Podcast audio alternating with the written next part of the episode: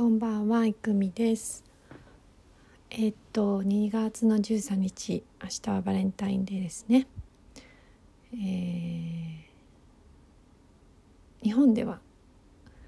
まだしてるのかな、みんな？女の人が男の人にあげるみたいな恋人がっ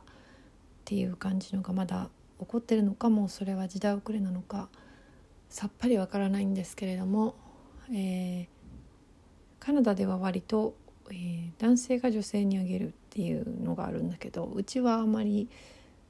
あのバレンタインは関係なくあのどちらもあげる。チョコレートが好きだから。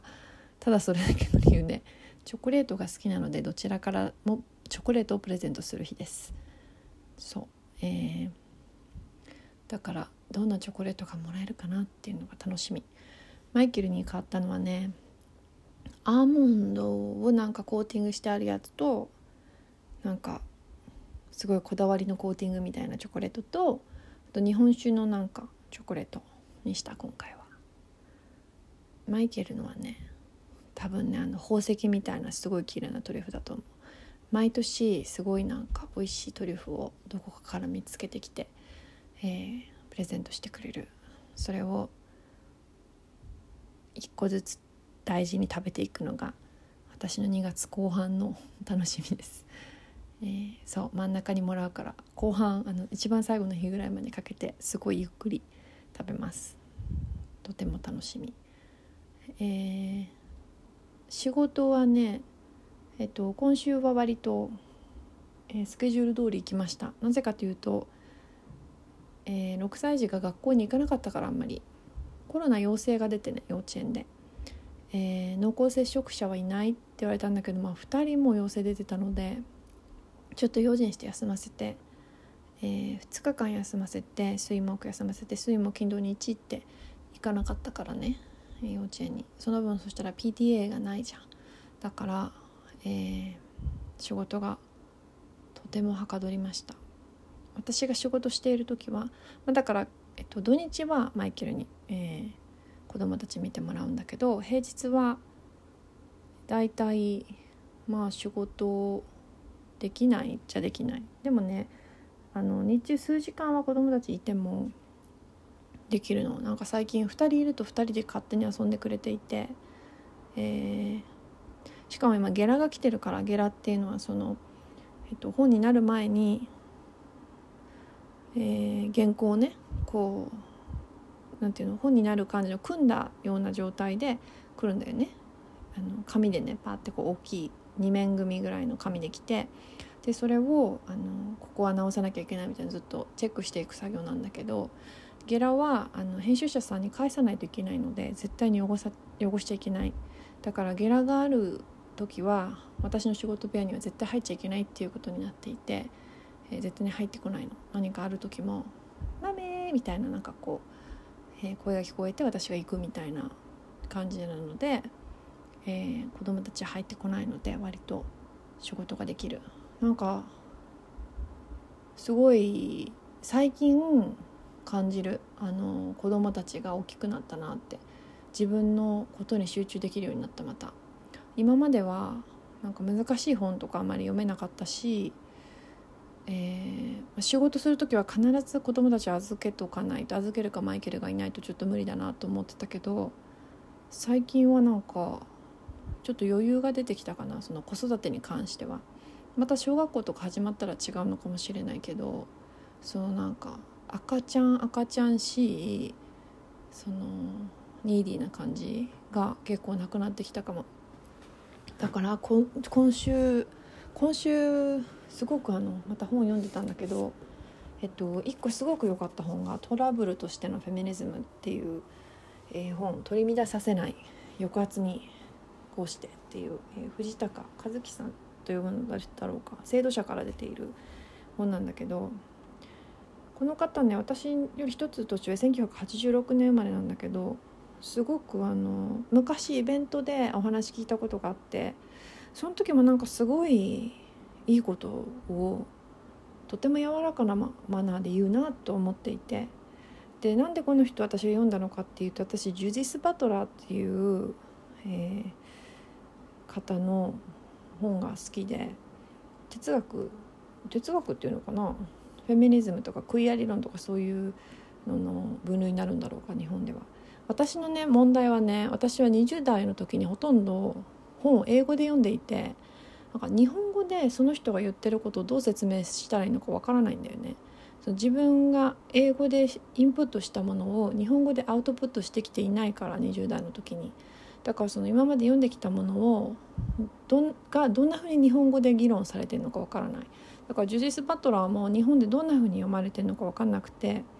でそれで藤高さんのあのイベントにそれを聞きたくて参加したんだけどでその時にああこんな感じで言われてるんだと思ってでそのジュディス・バトラーについて、えー、こう読んでいく読み解いていくっていう本で、えー、私はジュディス・バトラーにどれぐらい影響を受けているかっていうとあの今のね 2, 歳3歳児のミドルネームをジュディスにするぐらい、えー、影響を受けました。あの大学修士論文書いてる時はすごくジュディス・バトラーを読んでたね、でそういうのねそのセオリーの本とかをやっぱ子供産んでからあんまりこう読めなくなってやっぱ時間かかるしすごいじっくり深くこう考えていかなきゃいけないでもなんかそういうなんかちっちゃい子が周りにいるとその深く自分の世界に潜るっていうのが難しいと思うんだよね。でもなんか最近無償に読みたくなって読んでそしたら一冊終わるまで誰からも邪魔されなかった。あの普通に2人で遊んでた。あのゴジラゴジラとアンギラス。あの戦いとかキングギドラとキングコングとかなんかそういうので遊んでて私の出る幕はなく最近6歳児に「マミーも一緒に遊びたいな」って言うと「えー、3歳児と一緒に遊んでってほうが楽しいもん」みたいな感じ「マミー来なくていいよ」っていう感じ。あのあの2人はデュプロで遊ぶんだけどねデュプロブロック。私デュプロブロックすごい苦手だからあの大したものが作れないんだよね。その点マイケルはすごいそういうのが上手だからめちゃめちゃかっこいいなんか海賊船とか作るのね。だからすごいね人気あるのマイケルは。遊び遊びに引っ張りだこの人。一方の私は全然引っ張りだこじゃない。あのそう。私はどちらかというと読み聞かせ担当みたいなこの本読んでほしいとか言って持ってこられるのが私。あとはなんかこう教えてあげる教えてあげられる人みたいな「あのマミーこれ知ってる？こんなのも知らないの?」みたいなのを6歳児から最近言われます。このゴジラとこのゴジラどこが違うか分かる？とか。このモスラのあじゃゴジラの中に入ってる人の名前分かる？とか。あのそういう そういう話される。分からないよね。ゴジラに入ってる人の名前とか全然分かんないしあのゴジラの違いも全然分かんないんだけど6歳児はねもう代々のゴジラの違いが分かってるみたいでもうすごいなと思うよ本当に。何が違うんだろう。違うんだよ。図鑑見ると違う何か違うなっていうのは分かるんだけどね。それがどう違うのかが分からないんだよね。あれはやっぱり才能かな？ゴジラの才能。かな？分かんないけどね。そう。で、えー、3歳児はですね、えー、最近喧嘩が強くなったね。あのー、もう6歳児にですね「6歳児はみ出って言ってるでしょ。やめて。みたいなので、えー、手が出ますすぐ。手が。なぜでしょうか、えー、そしてですね。で叩いちゃいけんよって叩いたやろ？今叩いちゃいけんよって。叩いてないよ。やめてって言っただけだよ。とかなんかそういうことを最近言うようになりました。あのー、3歳児はすごいですね。もう彼女はどこに行ってももう大丈夫だと思う。たくましいもん。うん、心配してない全然、うん、ただねあの周りの人がちょっとあの大変かもしれないからやっぱりあの注意はするけど絶対叩いちゃいけんよとは言うんだけどね、はい。まあ、そういうフェーズなのかなと思うから、えー、入園までにどうにかまたなるでしょう。なることを祈っております。はい、で私はねちょっとあの今週ちょっと喋り疲れててなんでかっていうと昨日ねえー、ずっと準備してた翻訳同人誌「レターズ・アンバウンドの」えー、ローンチイベントが、えー、ツイッターのスペースを使ってありました。ツイッターしてない人はツイッターのスペースってなんだろうって思うよね。ツイッターのねなんか上のところにね輪っかがピョンピョンって出てきてそこをクリックするとなんか誰かがおしゃべりしてるのが聞こえるみたいなのあるの。それはねツイッターのアカウントを持ってないと聞けないんだけどあのそこでね、えー、私たちツイッター上にもそのレターズアンバウンドという、えー、同人誌のアカウントがあってもうすごいオープンからなんか1週間なのにもう500人以上フォローしてくださってる人がいてなんかこうあれはロゴがいいのかな？その名前がいいのかな？分かんないけどまだ内容も何も話してないうちからすごいフォロワーが増えたからね。みんなそんなに翻訳同人誌応援してくれてるんだってすごい嬉しかった。昨日のローンチイベントにも80人ぐらいの方が聞きに来てくれてでそのそこでねその翻訳同人誌どんなことしますっていうのを話したんだけどあの同人誌とかあんまりこう分からないなっていう人もいると思うんだけど翻訳同人誌っていうのはあのやりたい人が集まってその出版社とかから何かを出すんじゃなくて自分たちで企画して、まあ、編集して構成してその本の刊行まで自分たちでやるっていうあのやつでね「レターズ・アンバウンド」という名前にしたのはレターズが手紙とかレターズ文学とかいう意味でアンバウンドは縛りがない、えー、という意味なんだけど、まあ、ジャンルの縛りもなくフリージャンルでえー、短編を集めるっていうのと短編でもなくてもいいんだよね。何でもいいのだから。詩でもいいし。ととあとその個性がねバラバラの私たちが、まあ、そういう縛りがないっていうのとあと自由に今までの、えー、慣習にとらわれずやっていこうっていうアンバウンドっていうのとかいろいろ思いを込めて「レターズ・アンバウンド」という、えー、同人誌にしました。秋にえー、第1号刊行でもうあの収録作品はね著者と交渉してある程度決まっていてあとは、えー、もうもう多分みんなほとんど訳してるのかな。私は自分の作品はもう訳していて多分他の人たちもそれぞれ地道に訳し終わる頃なんじゃないかな。だからそれを今度は、えー、お互いに構成して、えー、秋に刊行するというねことですごくそれも楽しみやっぱその自分の思い入れのある